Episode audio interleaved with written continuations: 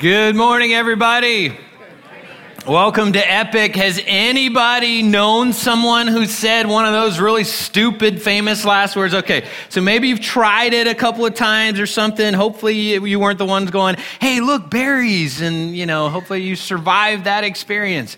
But that stupid video sets up our series that we're starting today called Last Words. And the only connection between that video and our series is they represent things people said before they died. Okay, that's, that's it. There's no other connection, okay? So this, this series that we're starting today, as Tim says, very heavy content, very serious. That's going to be the funniest part of the message today. So if you like came hoping to hear some really stupid jokes from me, like that's about all I got. And then we're going to be diving into this serious stuff that Jesus is going to talk to us about today. So Jesus actually spoke seven words before he died on the cross. And we're going to look at four of those words and their meaning for us today. And uh, we're going to build towards Easter. So today's message has got some heavy content. Next week's message has some heavy content. And we're going to work our way towards Easter, where Jesus is going to say something to us on Easter that Bible scholars have described as it is beyond the ability of man and angels to describe or understand. So I'm looking at this in preparation, going, how in the world am I going to say anything that we become close to, to, the meaning of what Jesus really said in the context of what we'll look at on Easter? So um, please be in prayer for me for that, because this is a major statement that, that Jesus is going to say to us on Easter. So um, let me tell you a few things that are going to happen around Easter, and then we'll dive into the first thing that Jesus said that we're going to look at when he was on the cross. So, uh, coming up to Easter, we are going to celebrate communion together, and then we're going to celebrate baptism. So, I love our Easter baptisms. We go to the ocean, and it's, it's usually a wonderful experience there. So, if you have put your faith and trust in Jesus as your Lord and Savior, but you've not followed that up by being baptized, then I strongly encourage you to do that. This would be a wonderful opportunity for you to do that let's say that you were maybe baptized as an infant. Every once in a while, I get this question. Someone say, Hey, I was baptized as an infant, but I didn't really understand what was happening. Should I be baptized again? I think you should. I think the Bible talks about baptism as something that we should do after we make a decision to follow Jesus, when we put our faith and trust in Jesus as our Lord and Savior. So if you have done that, but you haven't been baptized, I strongly encourage you to sign up for that. On your seat should be a little card that explains how to get signed up for baptism. On one side explains that for adults, and the other side explains that for children and adolescents. So if you have a child and you think, you know, I think my child might understand what salvation means, they might understand what baptism means, they might be ready for this, then I encourage you to follow through with that little packet. So there's a little packet that we encourage families to get and work through with their kids. And the reason is we do not want anyone, child, teen, or adult, being confused when it comes to baptism. We want them to, to fully understand what they are doing in that very special moment. So, if that's applicable to you, again, I encourage you to sign up for baptism. Now, uh, the next thing that we're going to do after Easter is we are going to start a series called Your Questions Biblical Answers. Now, it's based upon the questions that you asked back in January. So, in January, we gave you the opportunity to ask any question that you have about God, faith, in the Bible. And we got 184 questions turned in by you guys. So, for the next three and a half years, we're going to be going through that series trying to answer these questions. Uh, actually, we're going to go the shorter end. We're going to go about five weeks. A lot of the questions were similar, and so we grouped those together. So, we are right now building a series based upon the questions questions that you have asked. So, what I encourage you to do is invite your friends, invite your family to come to Easter and to come to that series after that. Again, on your seat, there's another card. So, there's a card that says our Easter services, and then on the back side, it talks about that series that's going to happen after Easter. So here's the thing many of our friends, they've got the same questions about God and faith that we have. So invite them to come to an Easter service and then invite them to come to the series after that so they can hear some real answers from a biblical perspective. And we've got a number of these cards out on the seat, so grab as many as you need. We should have some more at the Connection Center, and we'll be handing them out each week on our way up to Easter. All right, so I think that's all the other announcements I have for you now. On to today's message. So, the first statement that we're going to look at from Jesus is found in Luke 23.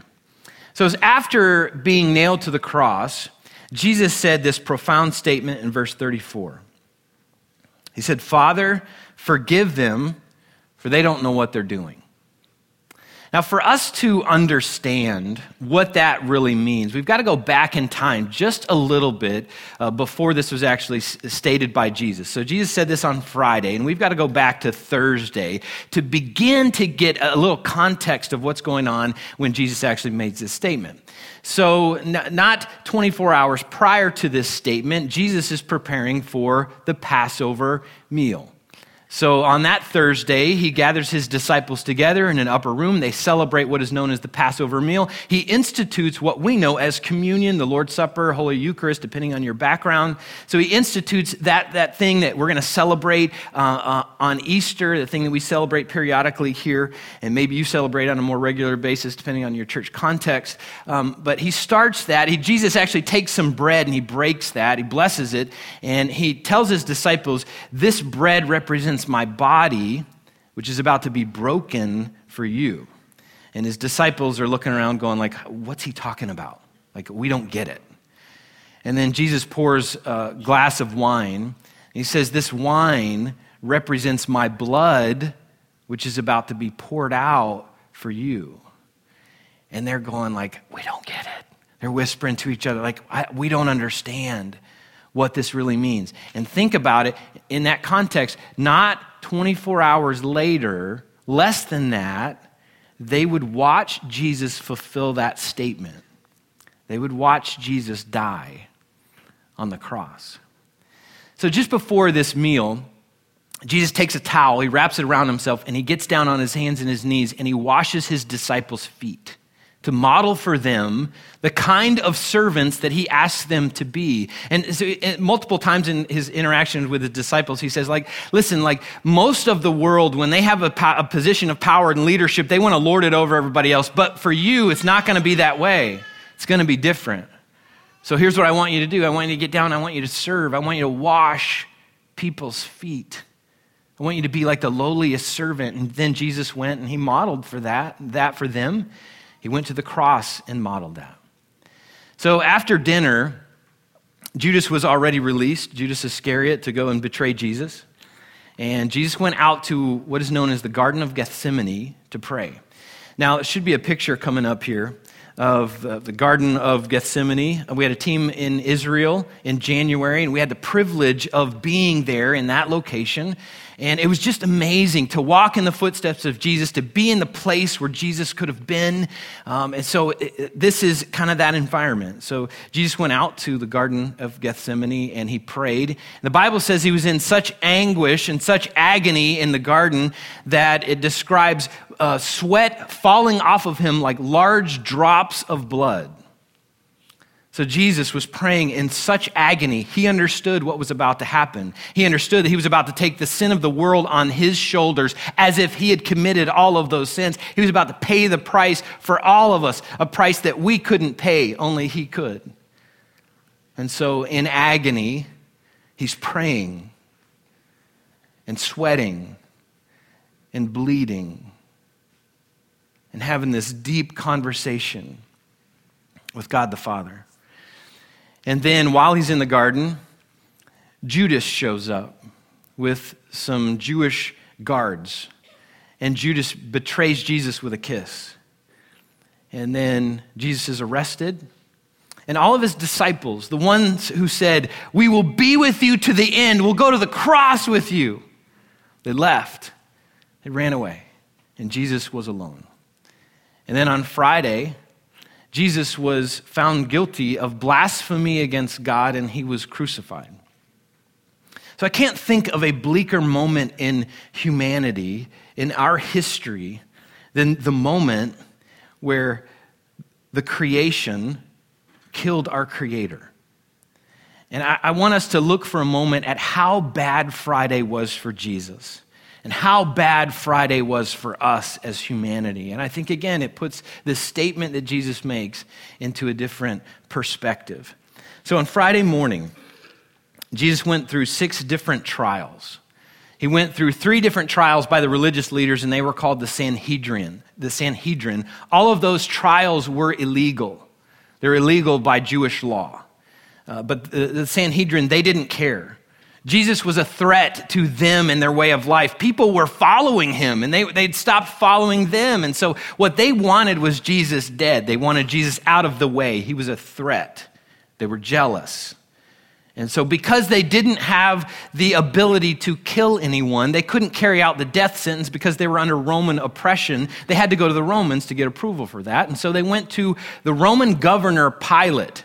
And they had to get Pilate to give them permission. So when they brought Jesus to Pilate, they changed the charges against him. So uh, he had uh, originally been found guilty of blasphemy against God. But when they're going to Pilate, they're going, this isn't going to work. Pilate isn't going to care about that. So they changed uh, the charges against him to inciting riots. Now, that would have been a big deal because for Pilate, his job was kind of on the line. Like Caesar from Rome was looking at Pilate going like, hey, if you don't straighten up over there, you're out of there. And so his job was on the line, that the area was always under unrest. Jesus was also accused of forbidding people to pay their taxes. Another thing the Romans would have said, hey, that's not okay. You can't tell people they can't pay their taxes. And then they claimed that he claimed to be the king of the Jews, which would have been a threat to the Caesar in Rome. So they're hoping, like, okay, we hope this strategy works. We hope that, that Pilate goes, oh, well, yeah, he should die because of all those things. But it didn't work. So Pilate met with Jesus, said he hasn't done anything wrong. And then he finds out that Jesus is from an area known as, as, Galilee, which is north of Judea, north of Jerusalem. And so he says, Oh, you're a Galilean? So then you need to go see Herod Antipas. He was the ruler of that area. So Pilate sends Jesus to go see Herod. Herod meets with him and says, He hasn't done anything wrong, sends him back to Pilate. And Pilate's like, What do I do with this guy? Like, I found him innocent. But these Jews keep demanding that he be crucified, so what do I do? So he comes up with this idea. He says, Here's what I'm going to do I'm going to have him whipped. The Bible actually calls it flogged. So I'm going to have him flogged. And what Pilate was hoping would happen is that after Jesus was flogged, then he would show him to the people, and the people would say, Oh, like, ooh, that's enough. Like, he suffered enough. That's okay. Just let him go. It'll all be all right. So Pilate decides to have him flogged, gives, him the, gives the order for that to happen. Now, what I'm about to describe is part of the gory stuff that, that Tim was talking about. Um, so I think it's super important for us to understand what Jesus went through. I think it's very important for us to understand that because I think it, it, it helps uh, the gift of salvation become even more precious to us. So, for flogging, a victim's clothes would be taken off. Okay, so I want you to, to think of yourself in this context. Okay, so you are found guilty of something and you're about to be flogged. Okay, your clothes are taken off. You're tied to an upright post, exposing your backside. And for the Romans, uh, often their tool of choice, uh, what the Bible describes for Jesus, uh, was a whip that had lead tips. All right, so a Roman whip that they would use had a, a wooden handle, it had leather straps all throughout it. And these different lengths of straps had iron balls tied to them. And then they had sharp sheep bones, usually from the pelvic region of the sheep, that were, that were sharp and they were tied in at different intervals. And so when the whipping would occur, the metal balls would punch deeply into the flesh and cause deep contusions, deep bruising, kind of like tenderizing almost. And then the, the sharp bones would dig deeply, the lead tip would dig deep into the flesh, and it would rip and produce quivering ribbons of flesh, of bleeding flesh.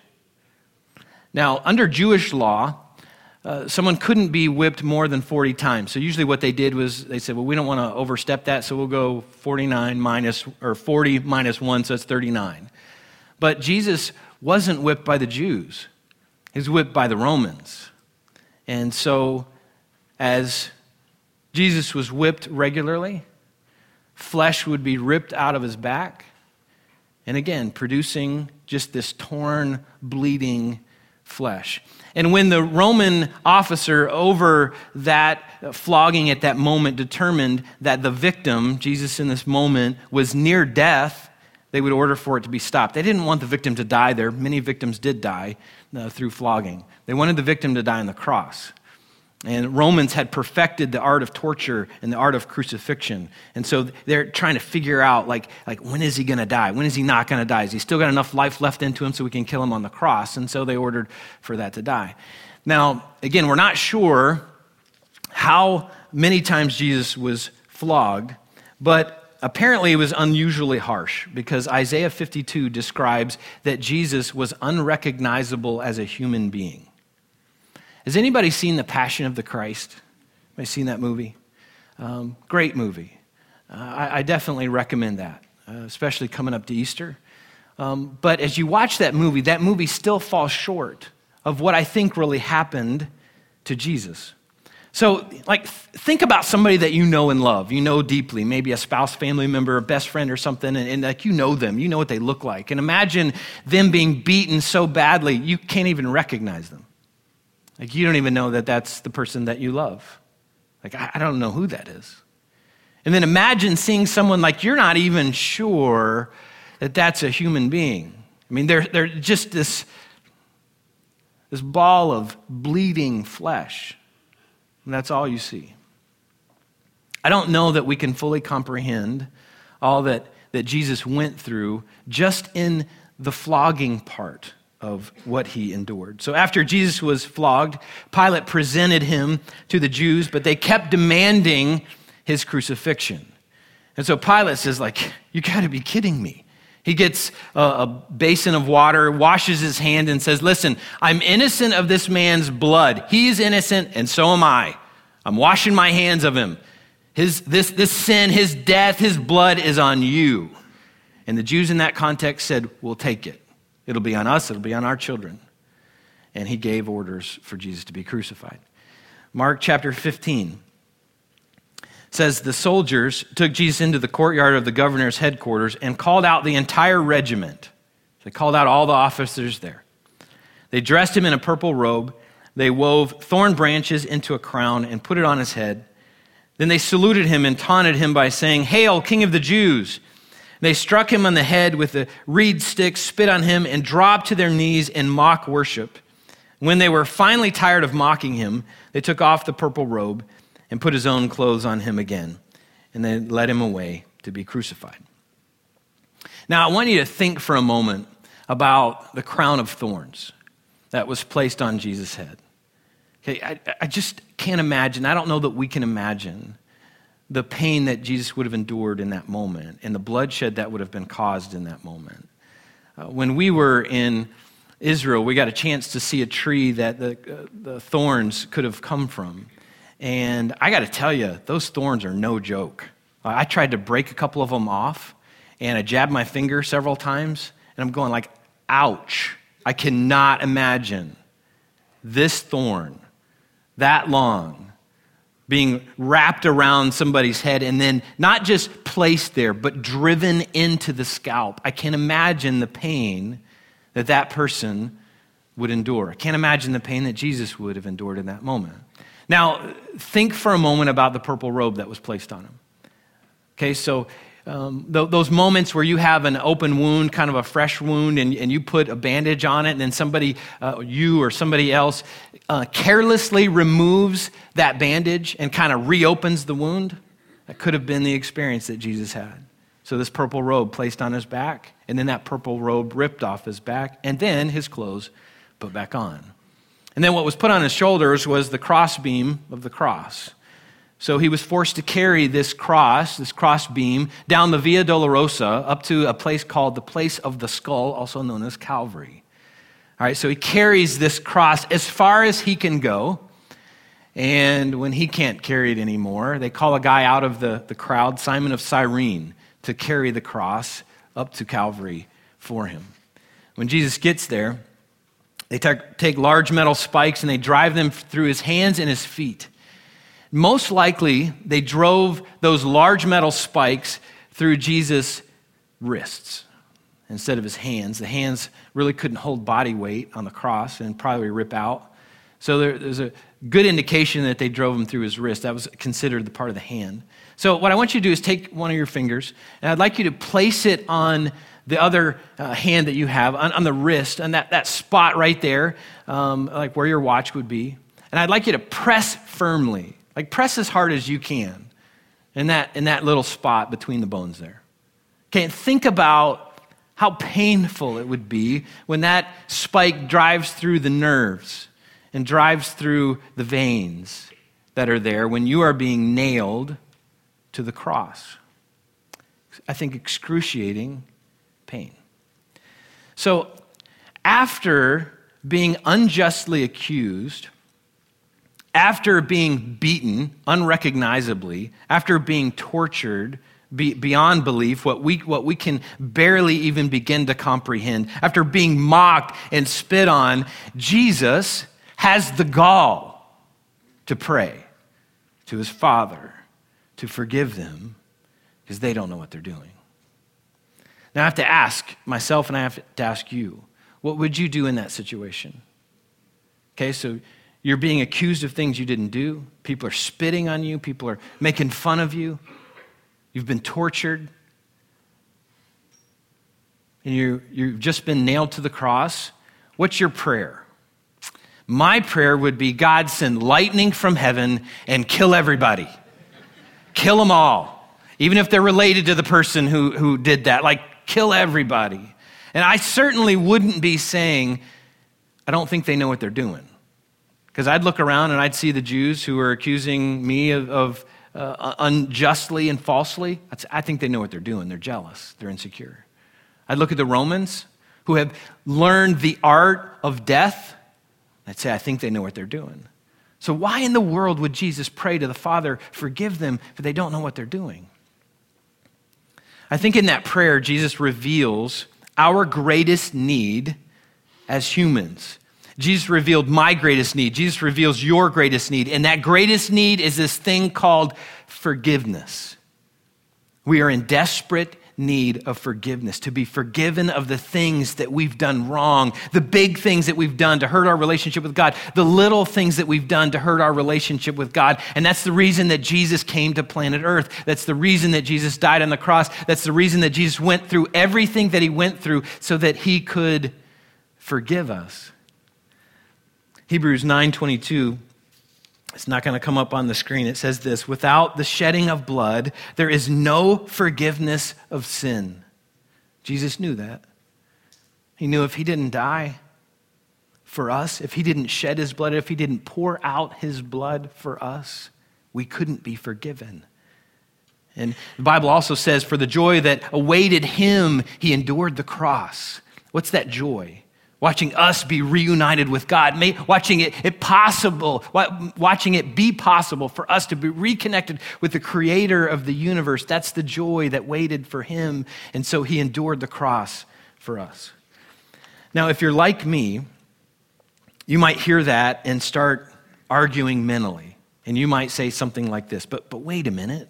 Like, I haven't done anything as bad as, as those Jews or those Romans in that context. I mean, I wasn't jealous of Jesus. I didn't get him falsely accused. I mean, I wasn't nailing him to the cross. I mean, my sins, if you can even call them that, they're so minor compared to that. That doesn't matter. Sin is sin. Whether it's a big sin, like nailing someone to the cross, or a small sin, like in our eyes, we look at eating forbidden fruit, like that's just a small sin. It's just forbidden fruit. It's not that big a deal. It's just a bite. No big deal. None of that matters because sin is sin. It separates us from the God who loves us, and it requires that we be forgiven. And it requires that blood be shed for that forgiveness. And the amazing thing about Jesus is that he offers forgiveness to us from the cross. It's from the cross that he looks out and he says, I, I forgive them. Like, Father, forgive them. Forgive them for the things that they did that they knew were, that were wrong. Forgive them for the things that they, they didn't realize it was wrong. Forgive them for every sin they've ever committed. And so from the cross, Jesus looks back to the Garden of Eden and he sees Adam and Eve eating that forbidden fruit. And then he looks to the future. He looks to today, the sin that I'll commit this afternoon, or the, the sin that you'll commit tomorrow, or the sin that we'll commit 10 years from now or 20 years from now. And he says in both directions, Father, forgive them, because they don't know what they're doing. Now, Watch what God does in Ephesians when he takes forgiveness and he turns it around on us. Ephesians chapter 4 verse 32 says this. Forgive one another just as God through Christ has forgiven you. Now, here's where our message gets personal. Here's where it gets difficult. Here's where it gets challenging. You remember that person who hurt you last year, or last month, or last week, or last night? God wants you to forgive that person. You remember that person that hurt you so deeply you thought like I can never trust another human being again. God wants you to forgive that person. You remember that family member who you haven't spoken to in years because of that thing that happened? Yeah, God wants you to forgive them of that. And you might, again, be mentally disagreeing, mentally arguing with me at this moment, saying, But you know what? They don't deserve my forgiveness. You're right, they don't. Neither did the Jews, neither did the Romans, and neither do we. We don't deserve the forgiveness that God gives us. And you might take that a step further and say, you know what? The reason they don't deserve my forgiveness is because they don't realize they need it. They're not repentant. They're not coming and saying, I'm so sorry. Like, will you forgive me for that? That's why they don't deserve my forgiveness. And neither did the Jews deserve that in that moment. Neither did the Romans deserve that. And neither do we understand our eternal need for forgiveness. Neither are we in the spot of saying, hey, God, would you forgive us? Romans 5 8 says this God showed his great love for us by sending Christ to die for us while we were still sinners. It doesn't say that, that God sent Jesus to die when we were repenting when we were saying, Oh, we're so sorry, please forgive us. No. That moment that we were shaking our little fist at God, that moment that we were eating our own little forbidden fruit, that moment in essence that we were nailing Jesus to the cross ourselves because of our sin, Jesus says, Father, forgive them because they don't know what they're doing. Now, listen to how important forgiveness is to God. In Matthew chapter 6, Jesus says this He says, If you forgive those who sin against you, your heavenly Father will forgive you. But if you refuse to forgive, if you refuse to forgive others, your Father will not forgive your sins. So, the forgiveness that we receive, the forgiveness that I receive, the forgiveness that you receive from God hinges upon the forgiveness that you give. And God doesn't say, hey, forgive because they, they deserve it, forgive because they know they need it. God says, forgive because you have been forgiven. It's a gift that's been given to you in a moment that you didn't deserve it, in a moment that you didn't realize that you needed it. So just forgive the way that you have been forgiven. Now, here's what God is not saying God isn't saying a couple of things here that I think we need to understand. He's not saying that we need to trust that person again. He's not saying that we need to get back into a relationship with that person again. He's not saying that necessarily. There are some pains, there are some hurts that, that mean, you know what, that person is not trustworthy. That person is not worthy of being in a relationship with in this moment of time. And Jesus understood that. John chapter 2 captures a story where Jesus um, didn't entrust himself to a group of people. He was performing some miracles. They were super excited about the miracles. They were more excited about that than anything about what they could get from Jesus. And Jesus says, like, I'm not entrusting myself to them because I know their human nature. So Jesus knew they couldn't be trusted, and so he moved on from them. So I think God understands that for us. God understands that not everybody around us can be trusted. And, and we shouldn't put ourselves back in a spot where we can be hurt by that person again, necessarily. Again, there's different degrees of, of hurt, different degrees of pain. There's some small pains that, like, yeah, we need to forgive and move on, stay in that relationship. There are other pains, there are other hurts that are deep. And it doesn't mean you have to trust that person. Trust and for- forgiveness are two separate things, two totally different things. You can forgive someone and still not trust them. It's very possible. So God's not saying we have to trust people. God's not saying we have to get back in a relationship with them. God's not saying what they did was okay to do. God's not saying any of those things. So, for you and for me, who might you need to forgive? Who might you need to forgive? Maybe your husband, maybe your wife, maybe an ex, maybe a parent, maybe a child, maybe a teacher, a boss, a coworker, a peer at school, a stranger you've never met, yourself. Who might you need to forgive? So only God can bring freedom from pain like that. And the, the, path towards freedom that God has chosen in a situation like that, in all of our painful situations, is the path of forgiveness. And often, when we get to a, spot where we realize our need for that, or we hear a story like this and we think, man, I'd like to do that, but I just don't know how, we ask that question, like, how? How do we do that? How do we walk through some practical steps of forgiveness? And so, in the time that we have remaining, I'd like to walk through a few practical things that I think can help us with forgiveness. And I understand that what I'm about to say is oversimplified. Some of you will hear it and go, that's just too simple. My pain is, is way bigger than that. Like, I get that, I understand. But I do think that the path towards freedom, the path towards forgiveness, forgiveness the path towards healing is the same path, no, no matter whether it was a big hurt or a small hurt that someone caused us. So, the first thing I think we needed to do, and you heard that in that video, is I think we need to decide to forgive and then pick a, day, a day to do that. Decide to forgive. Forgiveness is a decision, it's not a feeling that we wait on. And so often we wait on this feeling to come along. I'll forgive when I feel like it.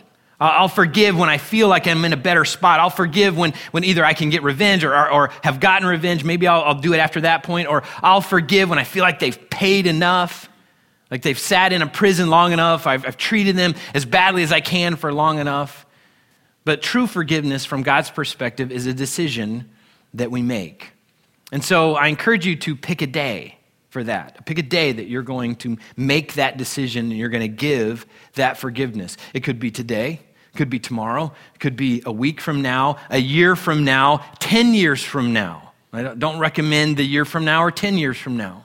But uh, from our context, when we're in that spot of, of pain, often we feel like we are the ones stuck in this prison, and God comes along and says, You have the key.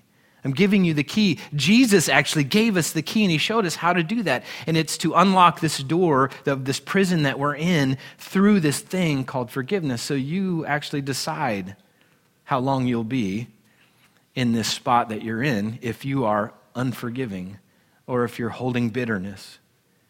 You'll decide the day that you open the door and you can walk free. So let's pick a day. Decide that you're going to do that. Next, I encourage you to pick the best method for you given your situation, the best method of forgiveness. So, what's the best method of forgiveness for you? Is that face to face, in person? Is that on the phone? Is that writing them a letter? Now, what I recommend is face to face, and I think the Bible backs that up for us. Uh, when, when we're in a conflict resolution situation, we need to talk to people that we need to resolve conflict with face to face.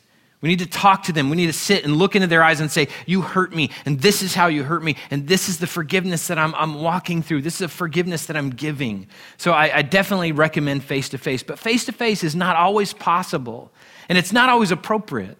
Like maybe you've been abused, like maybe something happened to you, like happened in this video. Maybe it's not just not appropriate for you to see that person face to face. Or maybe the person who hurt you has died and, and it's just not possible for you to see them face to face. So, in those moments, we still can walk through the process of forgiveness. And to do that, what I recommend in those moments is the old fashioned way of writing a letter with paper and pen. Not a Facebook message, not a tweet, not an Instagram picture, you holding up a sign that says, I forgive you. No, an old fashioned practice of getting a note, notepad out and a pen and writing out a letter of forgiveness.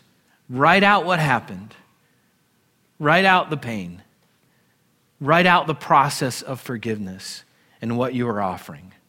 Next thing I encourage is when you're talking to someone or you're writing out a letter, you're talking to someone on the phone, use these four words I forgive you for, and then fill in the blank. What do you forgive that person for? Label it. Label it what it is. I forgive you for abusing me. I forgive you for lying to me. I forgive you for stealing from me. I forgive you for cheating me. I forgive you for whatever. Label it what it is. I think that's super important in the context of, of us understanding our sin. So when we come to, to God, God helps us understand our sin. We need to understand how we hurt other people and the sin that it caused. So I think we need to label it. We need to label it what it is. Now, um, in that, that process as well, sometimes when we do that, when we say that, when we, we go through that, we speak those words, we write that letter, that's all we need, and we're done. And we're free. And we can walk free from that, that moment towards this healing that God promises. And sometimes that's all it takes. But other times, that just begins the process of forgiveness. And it's a baby step in a direction. And we have to forgive again and again and again and again because it's this process that takes time. And every day we wake up and we don't want to forgive. Every day we want to pull the door shut and live in our prison is the day we have to again say, you know what, I, I forgive again and again and again. I'm not going to hold this the rest of my life. So decide to forgive. Pick a day, pick a method, your best method in, in your situation. Tell that person you forgive them. And lastly, leave the results to God. Now, this is going to be surprising, but not everybody is going to hear you forgive them and go, Oh, thank you so much. I'm so grateful. I've been so burdened that you wouldn't forgive me. Not everybody is going to do that. And some people will not care. They'll look at you and say, like, I could care less. I don't even need your forgiveness. Why would you waste time with that? Okay, now remember what Jesus did on the cross. Did, did the, those Jews, did those Romans understand they need forgiveness? Did they come and say, oh, we're so grateful? No, they didn't. So someone's response does not keep us from the need to forgive. We are responsible for forgiving people. We're not responsible for how they respond to our forgiveness. So we've got to leave the results to God. It's up to, to Him to, to work that out with them. It's up to, to Him to work that out in their heart and what's going on in their lives. We are done at that point once we forgive and we move forward. Now, I understand, again, that's it's kind of a, a simple uh, summary of the process of forgiveness, but I really think those are the primary steps that we need to take. And, and your pain may be bigger, your may, pain may be deep, and you may have all kinds of other questions that you're asking about forgiveness. So, for those of you who may be in that spot, wrestling with some deep issue, um, I've got some resources on our Connection Center at our Spiritual Growth Challenge. You can stop by, pick that up. It's a one page document that's got some book recommendations there, some Bible verses that you can read, some, some things that you can help you process through how do I walk through this process of forgiveness when you get to the spot that you realize, like, I don't want to carry this around any longer. And know this forgiveness is one of the primary hallmarks of what it means to be a Christ follower. So if you want to be like Jesus, if you want to grow deeply in your relationship with God, we've got to learn how to forgive. So let's pray together. Jesus, we look at you on the cross making this statement, and uh, I know I do. I'm like baffled. Like, how in the world could you pray a prayer like that? In, in that kind of moment, in that kind of context, and ask God the Father to forgive because we don't know what we're doing. And Lord, really, none of us do. None of us really understand. I mean, those Jews and those Romans, they didn't understand within a few short years they were going to stare into the eyes of a holy Jesus and give an account for their own lives when they died. And we don't understand. The people who hurt us, they don't understand. When we hurt other people, we don't understand the eternal perspective of our pain, the stuff that we caused. And so, God, you're asking us to forgive just like you've forgiven us. And Lord, that is so incredibly difficult. It's difficult for you, it's difficult for us. And so we need your help to do this. Lord, Holy Spirit, we need you to empower us. We need you to strengthen us. We need you to remind us of truth. We need you to speak that truth to us. And Lord, we need to decide. We need to decide. We need to pick a day. We're going to do that. And we need to courageously step forward, unlocking the door that many of us are imprisoned in, and we need to forgive the way that we've been forgiven. So, Lord, I pray that you would teach us how to do that. Teach us how to be forgiving people. In Jesus' powerful name, we pray this. Amen. Well, you can go ahead and be seated. Well, good morning and welcome to Epic. My name is Tim Jones, and I'm one of the pastors on staff, and we are so glad that you're here with us today. If you are a guest with us, thank you so much for joining us. And if you have any questions about who we are, we would love for you to stop by our Connection Center uh, and be able to meet you and answer any questions that you might have. Well, before I continue on in the announcements, uh, this series that we are entering in is pretty serious. Uh, leading up to Easter, we are checking out uh, Jesus' last words. And today we've got some content that uh, is pretty sensitive, especially for little ears. And so if you have a child with you today, uh, we highly recommend that you check them into Epic Kids from birth through fifth grade. It is a fantastic area. And so during the announcements, feel free to get up with your child. And we've got some people in the back, Angie and John, who are waving back there in the corner, that will help you to find in the check in area for Epic Kids. So uh, we've also got a, about a minute and a half video prior to the message. But during the announcements, please feel free to check in your kids as this is going to be a sensitive message today.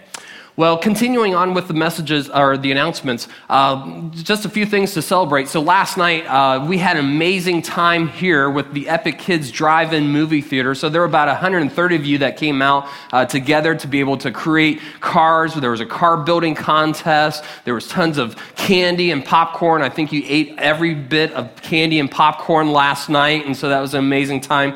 And then uh, there was an uh, awesome cars that won. There were several different contests as you were coming coming in. There was a car right out there uh, here in front of the Connection Center that won one of the contests for the cars and everything. So it was an amazing time. Um, let's give it up. There were 30 volunteers that helped set up this place. Yep and Abel set up for today as well. So they did an amazing job of putting on that event, and then all the teams that helped put up the church for an event like that. So thank you so much. And then all of you did an amazing job during the month of February. So we had a food drive where we partner with Grace Community Food Pantry, and you guys brought in 2,742 pounds of food. So let's just, yeah, celebrate that. So. So that's like almost a ton and a half of food. And that food is going to go directly to uh, kids who are homeless and families that are homeless. Uh, we're going to fill 190 backpacks of food uh, for those kids who are homeless right here in our county. And so that's where that food is going to go. So thank you so much for investing in our community. Now, today uh, we are in week three of our five week group experience. So if you haven't made it out, it's not too late. Um, this five week group experience is if you're interested in joining a men's or a women's or a couples community group. And so come on out at 4 o'clock this afternoon at Palm Coast Community Church. If you need directions, just see me in the back next to the tech table um, as I'll be able to give you some directions for you to be able to get out to that. And then uh, starting March 16th, that's a Wednesday, for six weeks, we are having a brand new six week uh, business group experience. And so, if you are a business owner, or if you are self employed, or if you are looking to start a business, or just really in business, um, we are starting this small group experience where they're going to be going through Dave Ramsey's book, EntreLeadership. And it's a great tool that will help you step by step from taking where your business is from and taking it where you want it to go. And so, if you're interested in that, sign up with me in the back at the back table or register online at theepicchurch.com. Now, next week, some of you, this might excite you, but it is daylight savings time, all right? Some of you were excited. I'm not excited about that. I do not like going an hour forward. I like the sunlight, but not going an hour forward. But that is next week. So, if uh, next week, please set your uh, clocks. Um, if you are late, well, next week you'll be early for the second service at least. So, uh, but go ahead and set your clocks ahead next week, as that will be happening as well.